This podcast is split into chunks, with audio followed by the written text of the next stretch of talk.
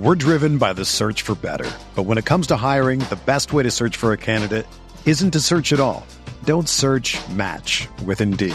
Indeed is your matching and hiring platform with over 350 million global monthly visitors, according to Indeed data, and a matching engine that helps you find quality candidates fast. Ditch the busy work. Use Indeed for scheduling, screening, and messaging so you can connect with candidates faster. Leveraging over 140 million qualifications and preferences every day, Indeed's matching engine is constantly learning from your preferences, so the more you use Indeed, the better it gets. Join more than 3.5 million businesses worldwide that use Indeed to hire great talent fast. And listeners of this show will get a $75 sponsored job credit to get your jobs more visibility at Indeed.com slash BlueWire. Just go to Indeed.com slash BlueWire right now and support our show by saying that you heard about Indeed on this podcast. That's Indeed.com slash BlueWire. Terms and conditions apply. Need to hire? You need Indeed. Whether you're a world class athlete or a podcaster like me, we all understand the importance of mental and physical well being and proper recovery for top notch performance. That's why I'm excited that Unifyd Healing is sponsoring this podcast. Unifyd Healing is a new and super innovative global network of wellness centers powered by Energy Enhancement System, or EE System. If you haven't heard of the EE System, you'll want to listen up. This technology promotes wellness, deep relaxation, purification, and rejuvenation. At hundreds of locations across the globe, access to a center is easy and affordable. Interested in experiencing the EE system technology for yourself? Go to unifydhealing.com slash bluewire to learn more and find a center near you. That's U-N-I-F-Y-D healing.com slash bluewire. No material or testimonials on the Unifyd Healing website are intended to be viewed as medical advice or a substitute for professional medical advice, diagnosis, or treatment. Always seek the advice of your physician or other qualified healthcare provider with any questions you may have regarding a medical condition or treatment and before undertaking a new healthcare regimen, including EE system.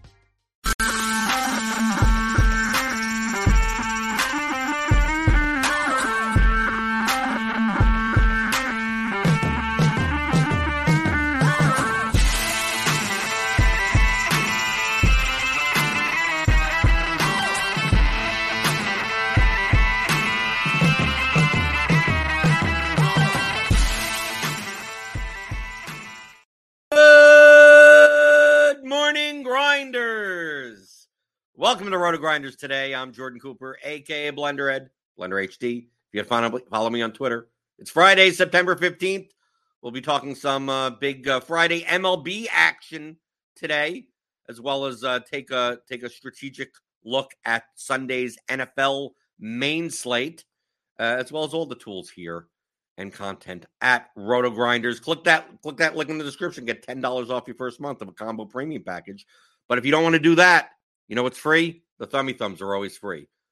So hit the thummy thumb, hit the thummy thumbs. Hey, give me the likes, give me the subscribes, give me the notification bells to know when we go live. Joined by the author of the Million Dollar Musings every day here for premium members at RotoGrinders. It's Dave Potts. Cheese is good. Today's MLB slate ain't that bad. It's really it's really pretty great. Yeah, we we run into a lot of uh, kind of nonsense Monday Thursday slates, especially late in the season. But uh, this is a good one today. Yeah, It seems it seems like on this slate, uh, I mean, we'll, we'll we'll break down some pitchers. We'll we'll take a look at some stacks. Uh, it seems like it, it's one of these one of these slates. I'm, I'm used to an MLB DFS where it's like it's quite clearly there are like maybe two or three pitchers that's like you you probably want to play, and if you veer from there, you're getting into like who knows what's going to happen range. Uh, this seems like the type of slate where I feel like I mean, if you if you said your pitcher pool was ten pitchers deep, like I wouldn't I I wouldn't say that you're crazy. yeah. I actually said like in the in the musings when I kind of talk about the big overview. I mean, I said I wouldn't even call you crazy to have a 15 pitcher pool. Uh, like I, I'm I'm not going to be that big today. I mean, I, I always kind of find a way to narrow it down, but yeah, at least a dozen very viable pitchers. Like it's it's a just a crazy bunch of very good pitchers. Right here on the Um, million dollar musings, you have the big top tier, which you have Nola, Steele, Skubal, Kirby, Eflin, Greene, Giolito, Javier, Miller, Lugo, Canning, Webb. I mean, that's yeah. And that, then there's that like, seems a like that seems like a tier. list of pitchers that I, I I almost feel like we're going to talk about pitchers, and then it's going to be like, well, what what the hell stacks are we going to play? Right. And the thing is, like the next tier is another five pitchers who are all about that good. But it's just like eventually I say, okay, I can't play all these guys. Um, so I I've X out. But like that next group is like Jose Berrios, Bailey Ober, Jon Gray. It's still a whole bunch of guys you don't really want to play against.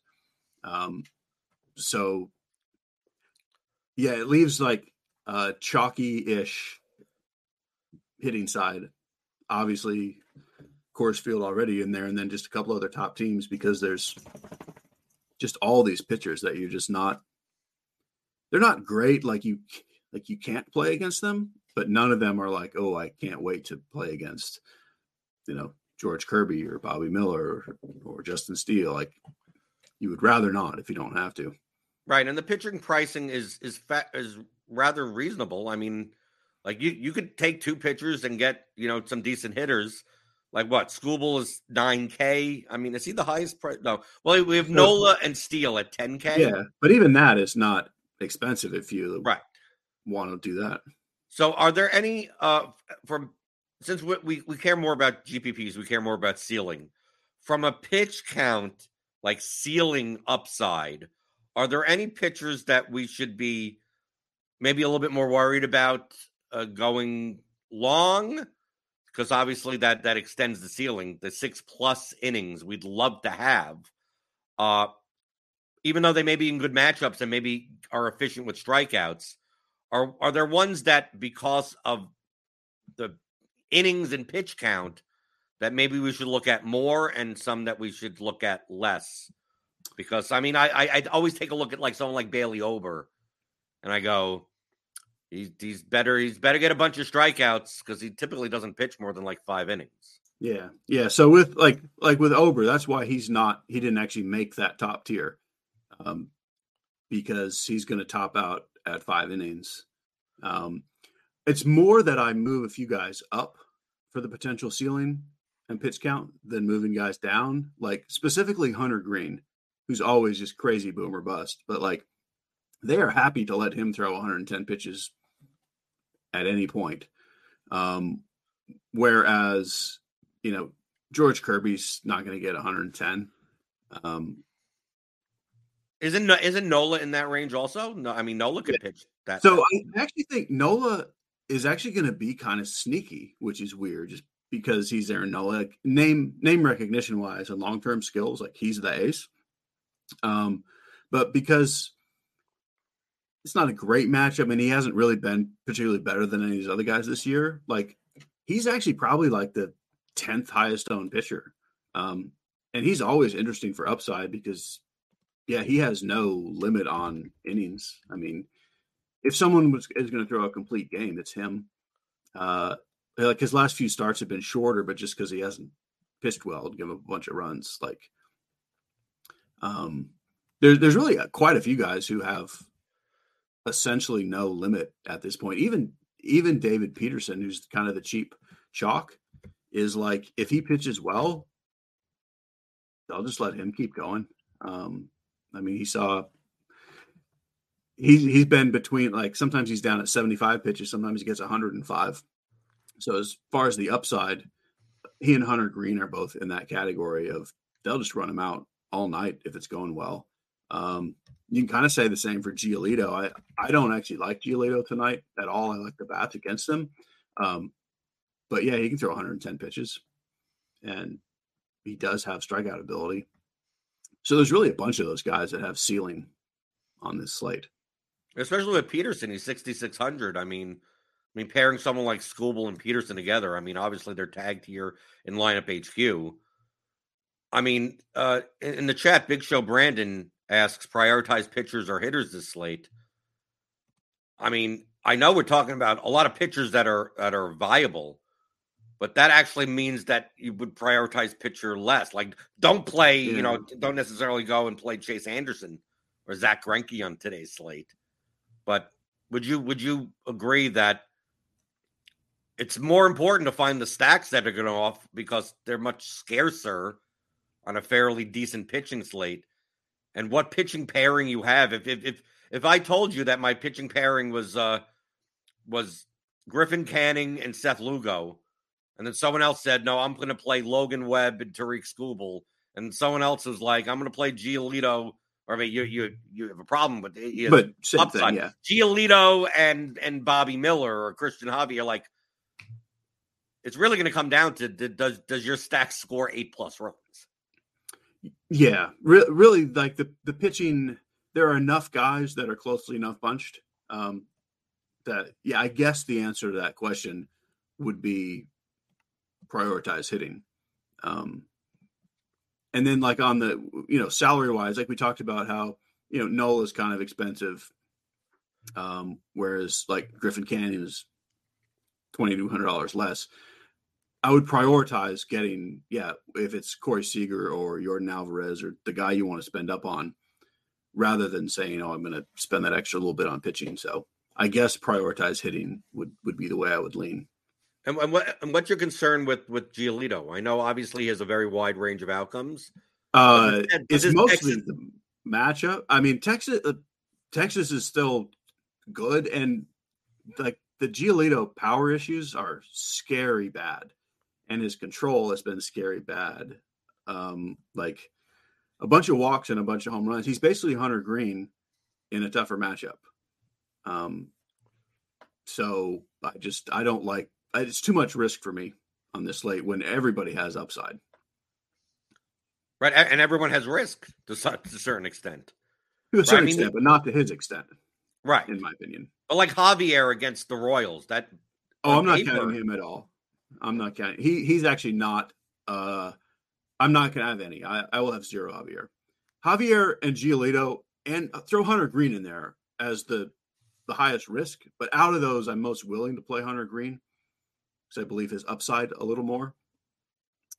Um, because with Javier against the Royals, because with Javier against the Royals, you're relying more on the Royals striking out than Javier doing well. I mean, if you even if you take a look at the strikeout props, like Javier is like at four and a half, Giolito five and a half, and Greene at seven, seven and a half. That you're you're essentially saying for DFS purposes, you'd rather take like if Javier gets into trouble, it's it's unlikely he's striking out eight to like make up for the two or three earned runs he gives up. But like Greene can. Like Greene could give up three or four runs and still give you a workable DFS score. Exactly. I mean, Greene is just a flat out better DFS pitcher than Javier. Much higher strikeout rate this year. Um, I yeah, I have no interest in Javier, honestly. Like I I put him in the musings because people are going to have interest in him. So kind of same with Giolito. Like I understand why you would do it. Like it's there's nothing crazy about it. Um, but I got too many pitchers ahead of them uh, to want to mess with that kind of risk. So, being that we're prioritizing hitters, what what stacks are we looking at? Because there doesn't seem to be. I mean, if I take a look at the ones that are like over five, right? Obviously, we got Coors, right? So you got the Giants and the Rockies, but the Rockies only have a four implied run total, also in Coors. So you got San Francisco, you got Minnesota, you got Houston, right? You got uh, San Diego just over five. Uh, I know Joc Pederson, I believe, is the cover. Uh, do, do you do the type of thing in, in your million dollar musings where that's kind of like a precursor to like someone that you're targeting? Uh, it's more precursor to what's popular. It's not necessarily the guy I'm targeting. It's just the Giants and Coors. That's chalk. So the cover boy is going to be a Giant. Okay, um, so are, are you more like? I'm not actually prioritizing Joc Pederson or the Giants personally. And, and so, what are um, you prioritizing? So essentially, the, the first three you mentioned, I think that's where the chalk ends up. It, mostly Giants and Twins. Uh, Houston is kind of like obvious, but also really expensive. So I'm not overly concerned about ownership. Um, Alvarez and Tucker will be popular ish, but you can't really jam in the whole top of the lineup there. So I'm viewing this as Giants and Twins are what you have to be worried about the ownership on. Um, and it's a big enough slate that I don't know. Sure, they're my top two teams along with Houston. Like those are my top three, but I don't really like them that much better than everything else uh, to worry about jamming them in.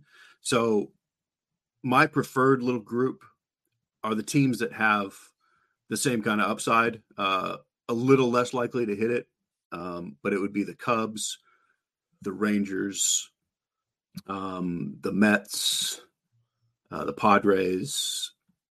Um, I think that's the main group. There's there's some others I'll throw in there, but for the same reason I'm not playing Giolito, it's the same reason I'm playing the Rangers. Like, give me a guy who walks a bunch of people and gives up a bunch of home runs, which is the same case to play the Mets against Hunter Greene. Even though I do like Hunter Greene, um, he's always prone to that one or two disaster innings. Um, right. This is the type of slate that you could have a pitcher that's 20 plus percent owned as it is. And if you're not going to be playing the chalk, your stacks, like you might as if you're going to play it off the board, you'd rather play off the board against a 20% owned pitcher than off the board with a similar team total against like a 2% owned pitcher. Yeah. So, and that's so that's both the the Mets and the Rangers um, in that mix. And th- there's really a whole bunch of teams that are fine ish that like one of the totally random teams is going to go off because that's the way baseball works. But I think there's enough teams that are not random that you can play mostly the spots that you like. Like I don't think you just have to say, "Oh, I'm going to play a national stack and a White Sox stack and a red stack," just because that's what I'm going to do. Like if, if I'm doing 150, I'll probably have almost everyone on this slate. Um, but in like a 20 to 30 lineup build, which is probably where I'll end up. Um, there's a bunch of teams I'm just not playing, even if I'm not playing the pitchers. Like I'm just not going to do anything with the Cardinals against Aaron Nola, even though I'm not really playing much Aaron Nola. I'm not going to play the Rockies against Logan Webb, even though it's Coors. I don't think I'm going to touch anything on either side of the Dodgers Mariners game in my initial lineups. I mean, yeah, either of those teams can go off. Either of those pitchers are good enough, but at some point, I need to just cross some things off the list. Um, and that's the kind of spot I'm happy to just X out. Um, it's really a whole bunch of offenses like that. I'm not going to play Arizona against Justin Steele. I'm not playing the Angels or the Tigers against the good pitchers. Um, I'm not playing. With the Red Sox Blue Jays game is kind of like a miniature version of the Dodgers Mariners. It's like good pitchers, not great pitchers. Like I don't want to play the pitchers, but I don't really want to pick on them either. There's just better stuff around. Um, so if I get up over, I'll say 20 ish lineups, I'll, I'll, probably get to a Red Sox stack. Um, but they're not in my initial group either. Uh, there's just a whole bunch of spots like that. Orioles against Zach Eflin, same thing. It's sure they're fine, um, but I'm trying to narrow down so I'm not just throwing darts at everything. I could see them. I could see Minnesota being overowned on the mm-hmm. slate simply due to price. I mean, if you take a look at the lineup with the 5.1 implied run total against Jesse Scholtens, I mean, outside of Polanco and Lewis, I mean, this is. I mean, you get Correa at 4K, right, filling a shortstop spot. You got Ryan Jeffers at 3,200, filling a catcher spot. Kirilloff is 2,800.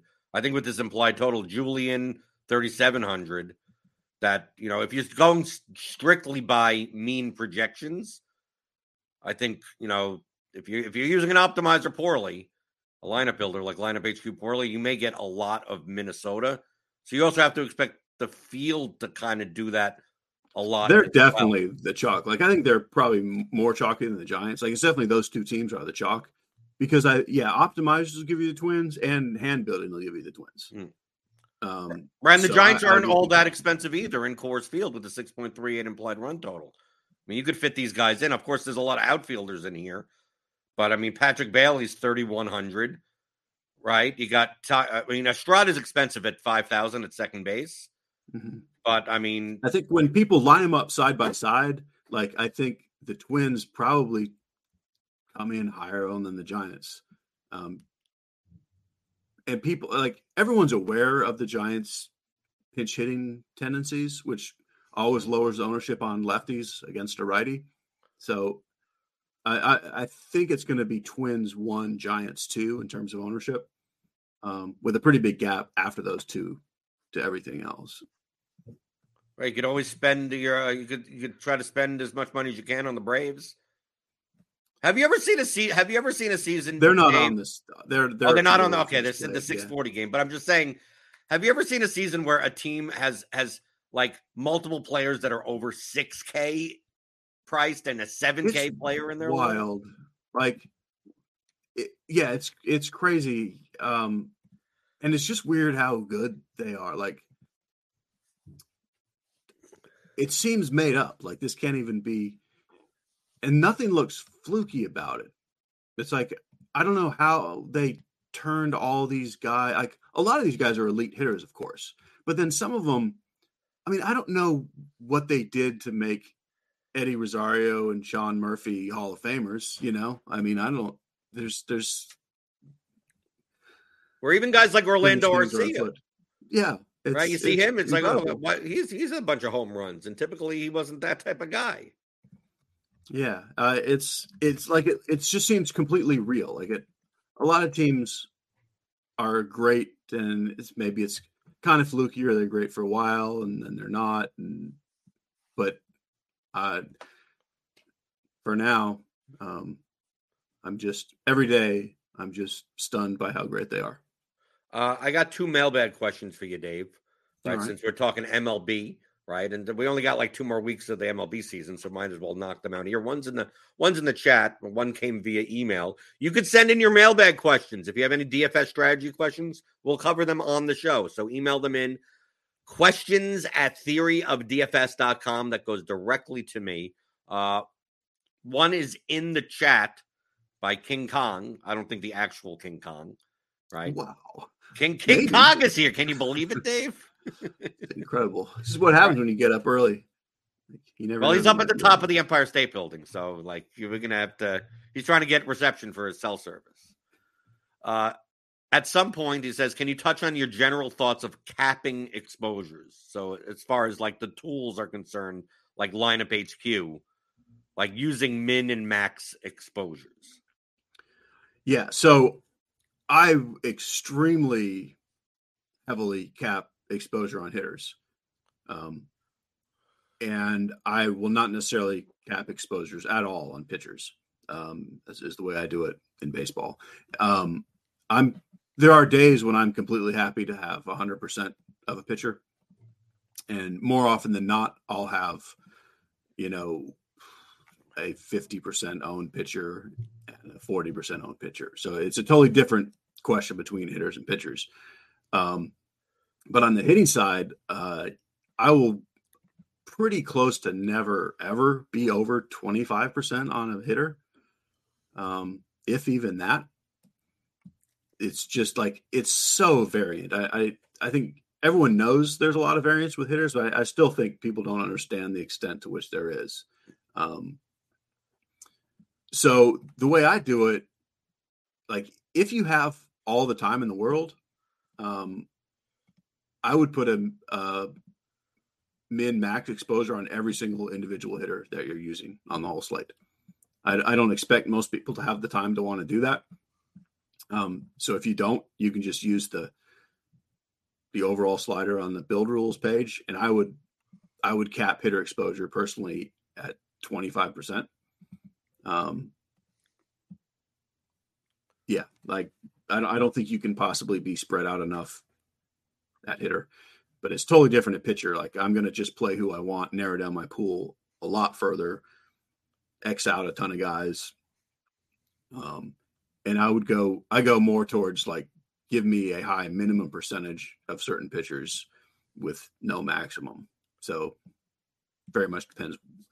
And and I, I know he asked like any sport. Well, it's different in every sport at it and at every position in every sport. So um, it's definitely not a one size fits all when you change sports.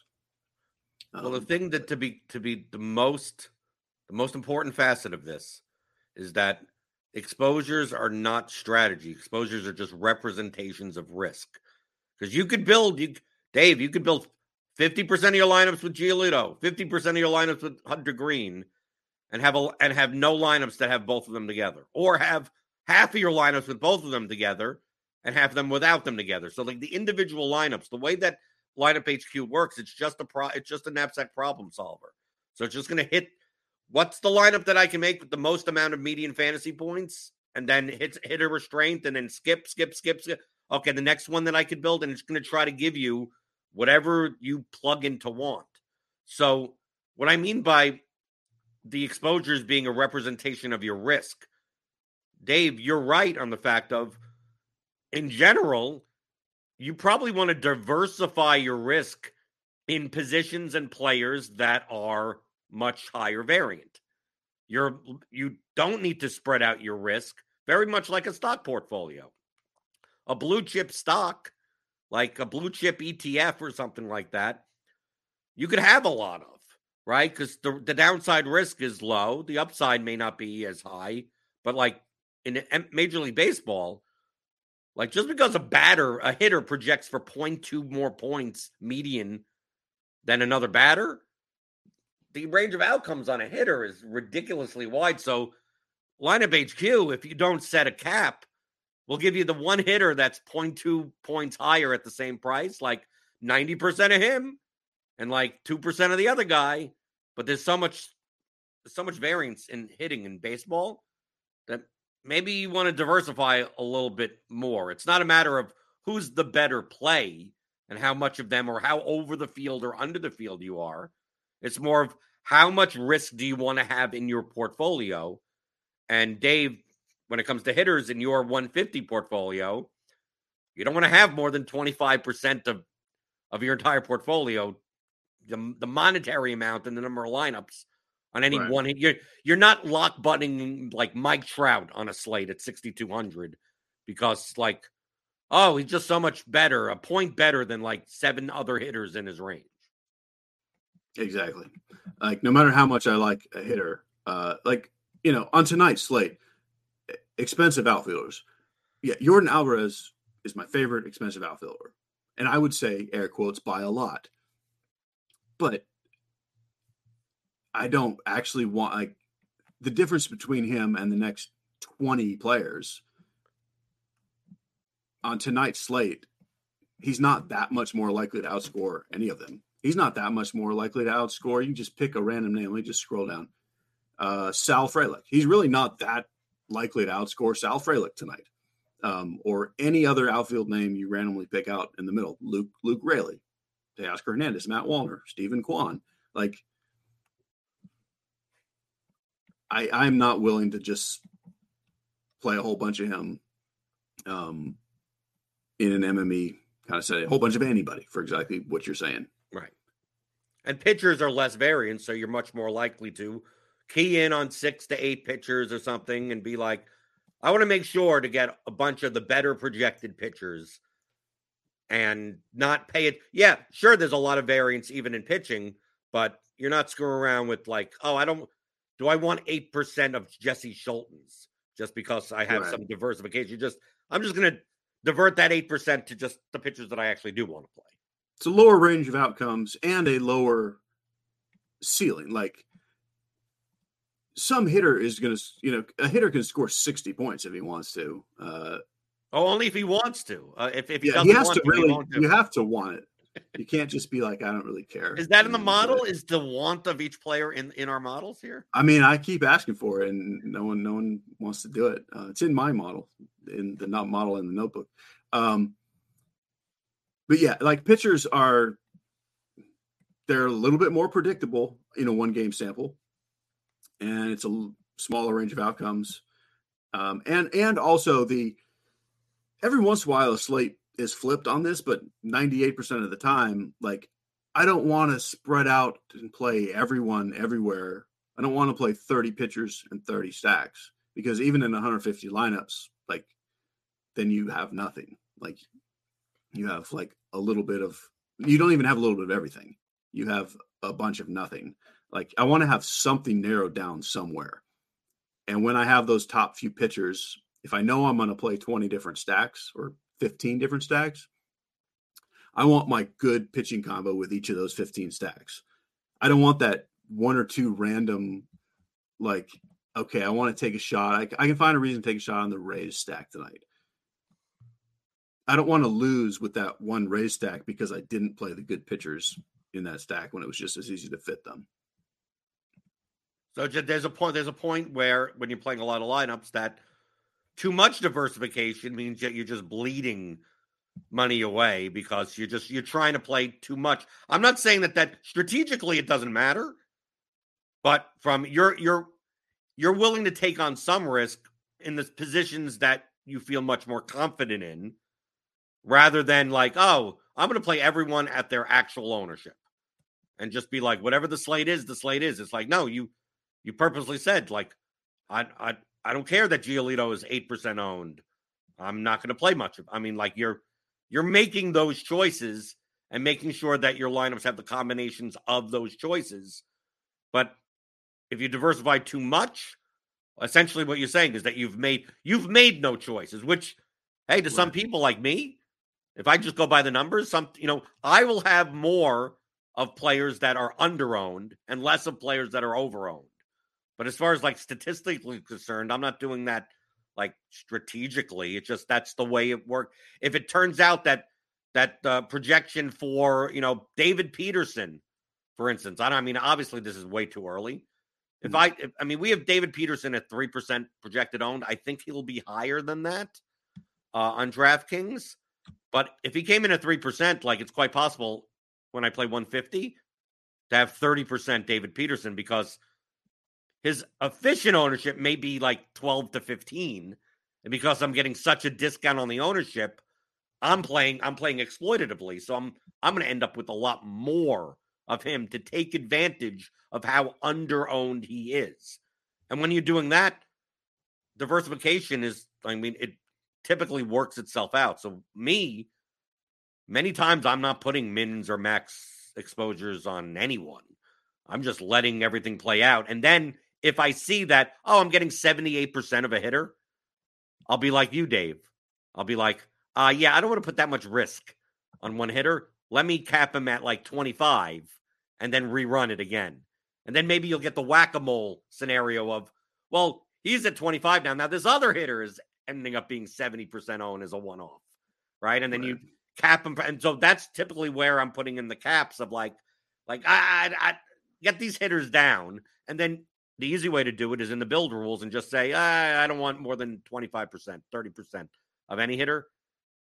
And it'll kind of spread it out along the way. Yep. Yeah, there's a lot of different ways to do it.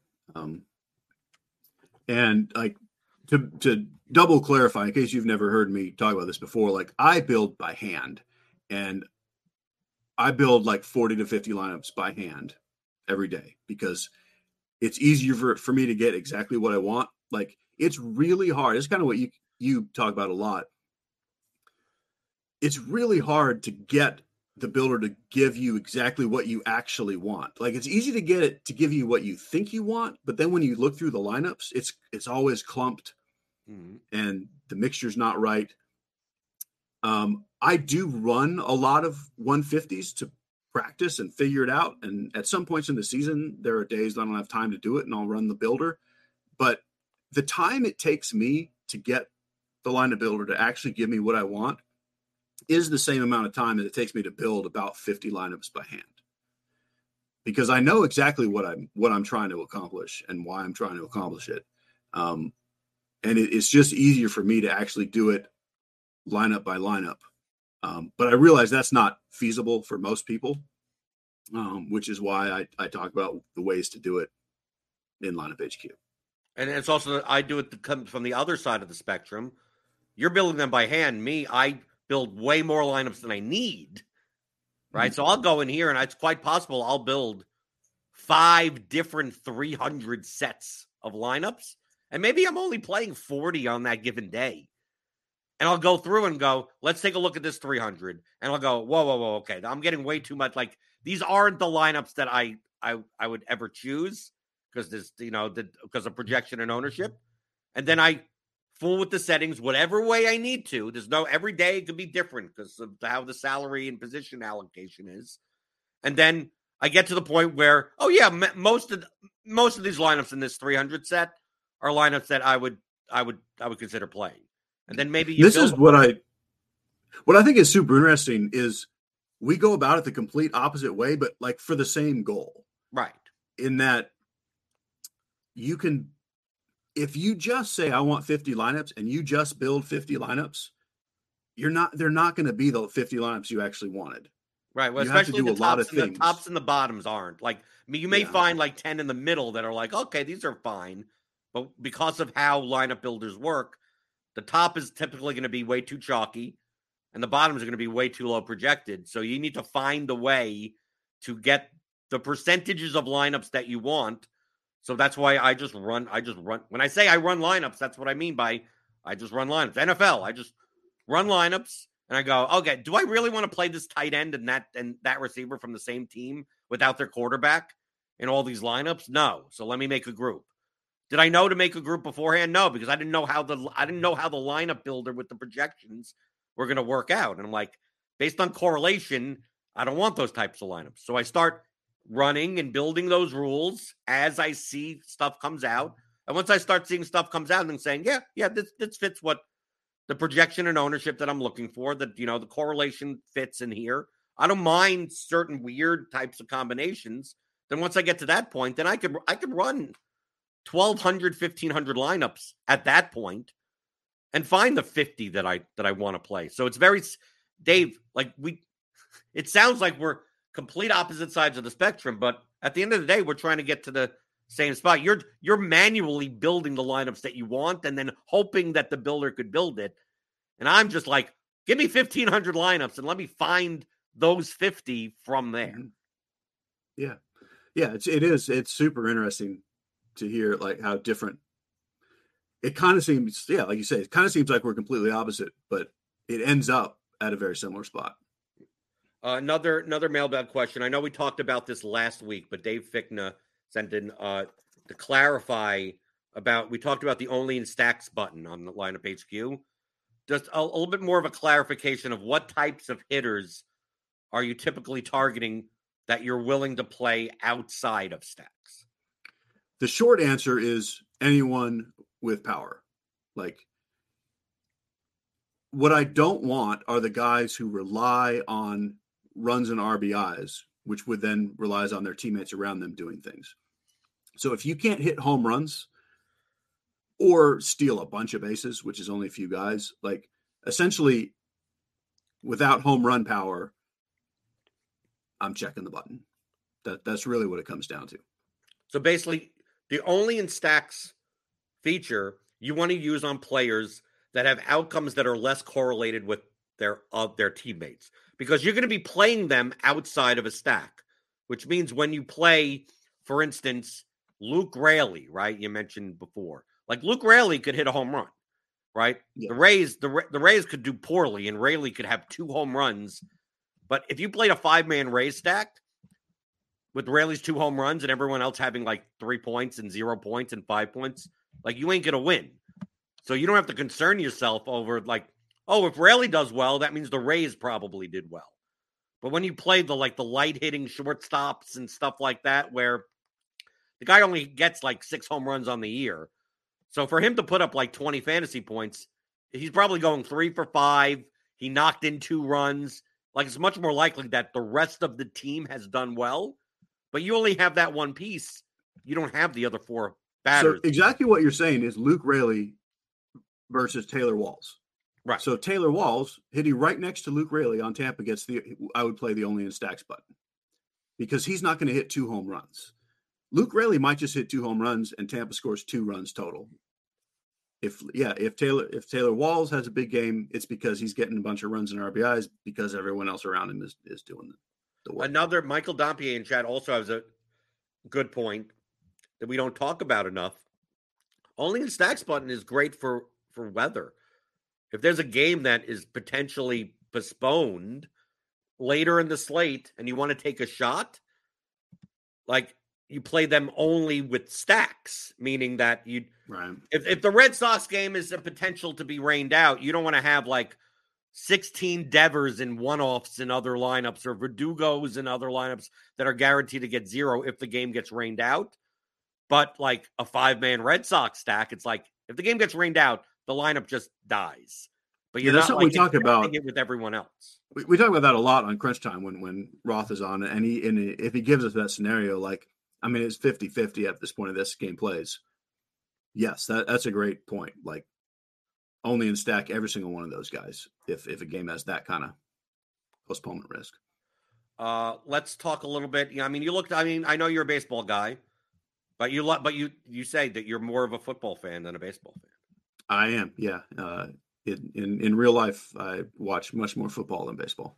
Uh, is there any what any overview of what you you've seen on the the NFL slate? I know we're still waiting for you know some injury news. I mean, did, did, did, it's the second week of the season, and it uh, it feels like we're like mid season. Like we got to wait for like six different injuries, and are we going to play? Are we playing Puka Nacua? I like. I love. Geez, I don't know about you, but week two is one of my favorite weeks because people look at week one and they do one of two things. They either look at week one and go, it's going to happen exactly that way again, right? The target shares, everything. The team, uh, the teams that played bad are going to play bad again. The teams that play well are going to play well again, or the opposite of, oh, the thing that we thought previously that before the season, that's going to come back, right? So it's like, like, oh yeah, he had a bad game last week, but they should have a good game this week because that's what our season, you know, prognosis is. I don't know what type of guy you are. Obviously, you're in the middle somewhere. Yeah. But are there situations? I mean, what on this coming slate for NFL that you're more confident or less confident in? Well, so for, from a DFS angle, especially the first month of the season when I'm still more focused on baseball, I kind of take those two different examples of the way people look at week two and, and really week three and four based on what happened early.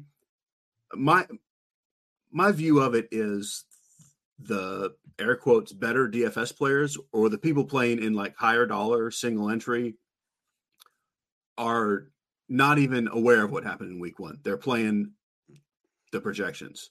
So I'm not going to even consider it when I'm playing like if I'm playing like a $200 single entry tournament or higher. Like I don't think anyone anywhere is going to be fooled or care at all about something that looks like an outlier from week 1. Um but sometimes big... I, I I Dave, I want to use your talking point about projections. Projections don't know. I mean, projections need inputs also, right? Correct. Right. So Project. So so yes. just the the small amount of sample size that you get out of week one still has to be some type of input into the projection that get we have to give a target share to Puka Nacua. We have to give a target share to Trey Flowers, right? These guys that got like 40 plus percent target shares in one week last week. Maybe their real target share is only 22. Maybe it's only 10. Maybe it's actually 38. But when you make projections, you have to put some amount of assumptions in to do so. Now, Stefon Diggs, we don't have to. We've seen enough of Stefon Diggs in the Bills offense, right? We've seen a lot. We Travis Kelce, if he plays, I think we could accurately predict, you know, a narrow range of what his target share and his efficiency is going to be with Patrick Mahomes. It's these situations where, yeah, the projections, uh, if you regress one week's worth of data, Puka Nacua is is the Rams wide receiver one. Of course, he has an oblique injury, and maybe he doesn't even play. Right, Jakobi Meyers may not play. Right, he's doubtful.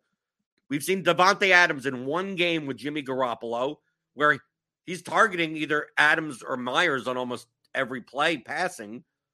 How do we know that's going to continue? Calvin Ridley, look, alpha receiver. Chris Christian Kirk got three targets or something. Is is that going to continue? Is that not? But we still need to put them into projections. So some of these guys are actually going to project higher or lower based on even one week's worth of sample size. So I don't, Dave. Week two to me is the I don't know. I, I, uh, the projections are nonsense, right? Isn't that isn't that your line? There you go. Like I, that is correct. We, we, yes, right. I'm, I've been the most successful the first six weeks of of NFL, first six to eight weeks, almost every year, and it's coming from the attitude of, yeah, that that thirteen point oh nine for Puka Nacua, like that could easily be eight or it could easily be twenty four, and I use your Robbie Ray rule. I call it the Robbie Ray rule because you said it before I was I was when I was a RotoGrinder subscriber because mm-hmm. I read your musings before I was a host here. You always said Robbie Ray. He gets 10 strikeouts or he walks six guys and gives up 18 runs or whatever. Uh, you play him when he's not owned and you fade him when he is, right? You lean into the variance. So I'm looking at guys like Nacua and Flowers and all these guys that kind of performed last week. That even in the projections, you have to put, you know, you have to put something in. Like those are the most fragile, and those are the most types of situations where, you know, maybe I do play Christian Kirk if a lot of people play Calvin Ridley. Maybe I play Rashod Bateman.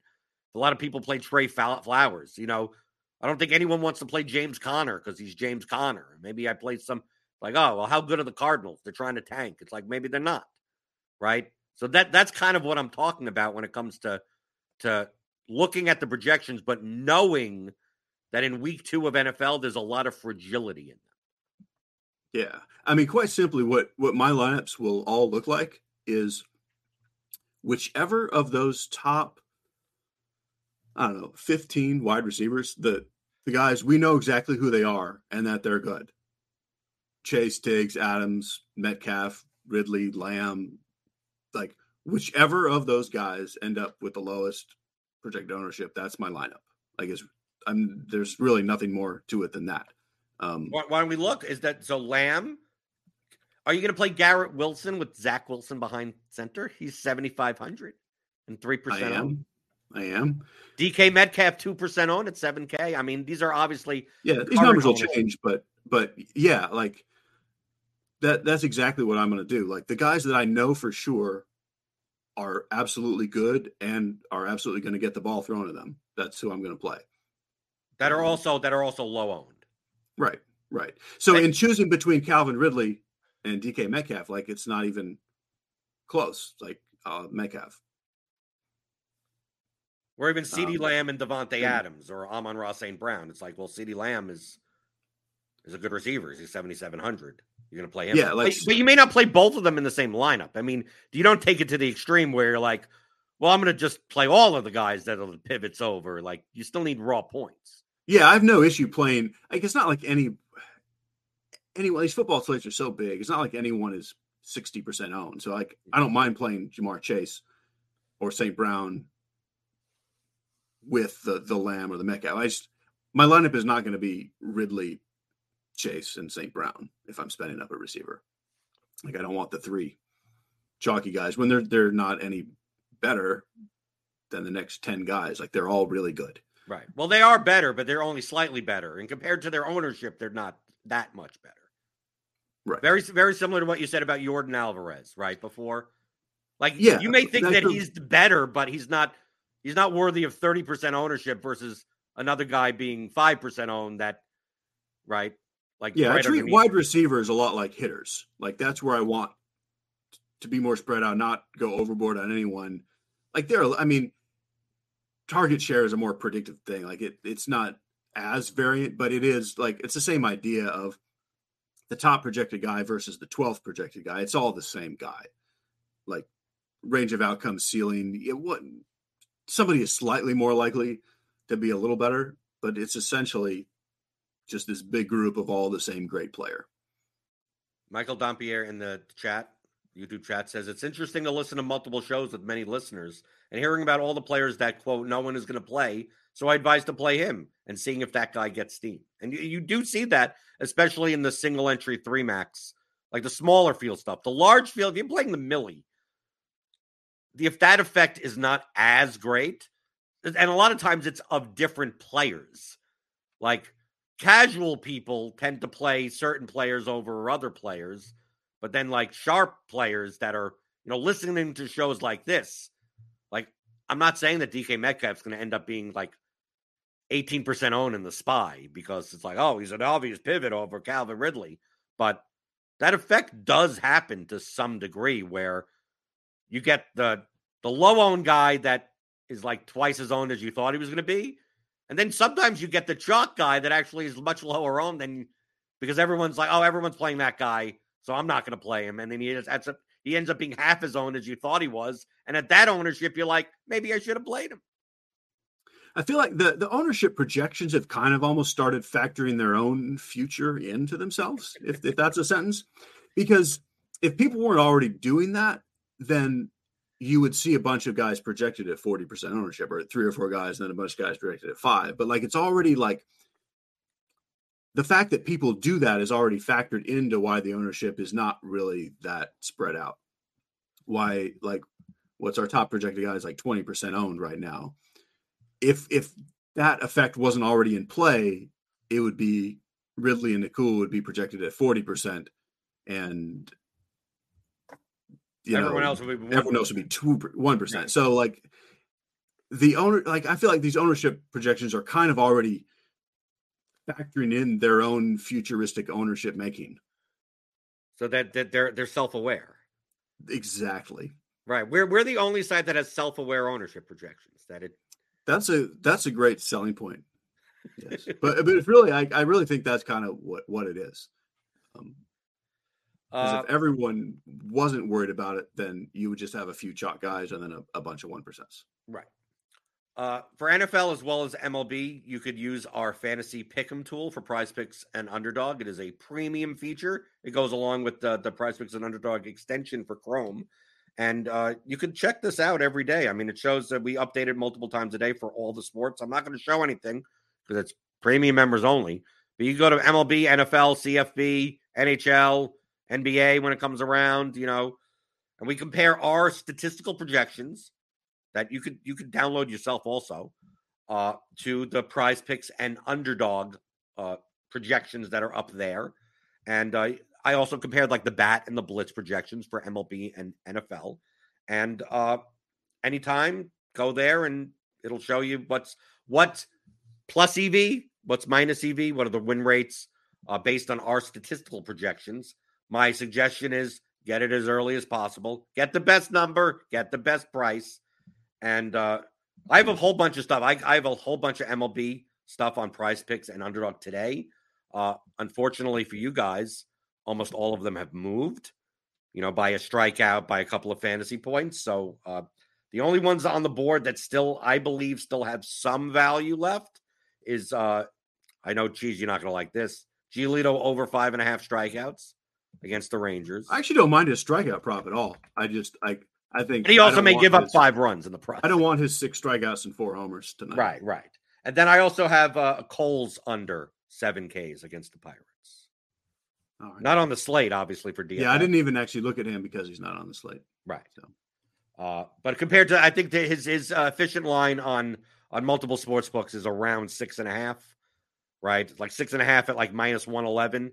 So the under seven should should show some value, and it, it's under on both uh, the bat and uh, PlateIQ projections.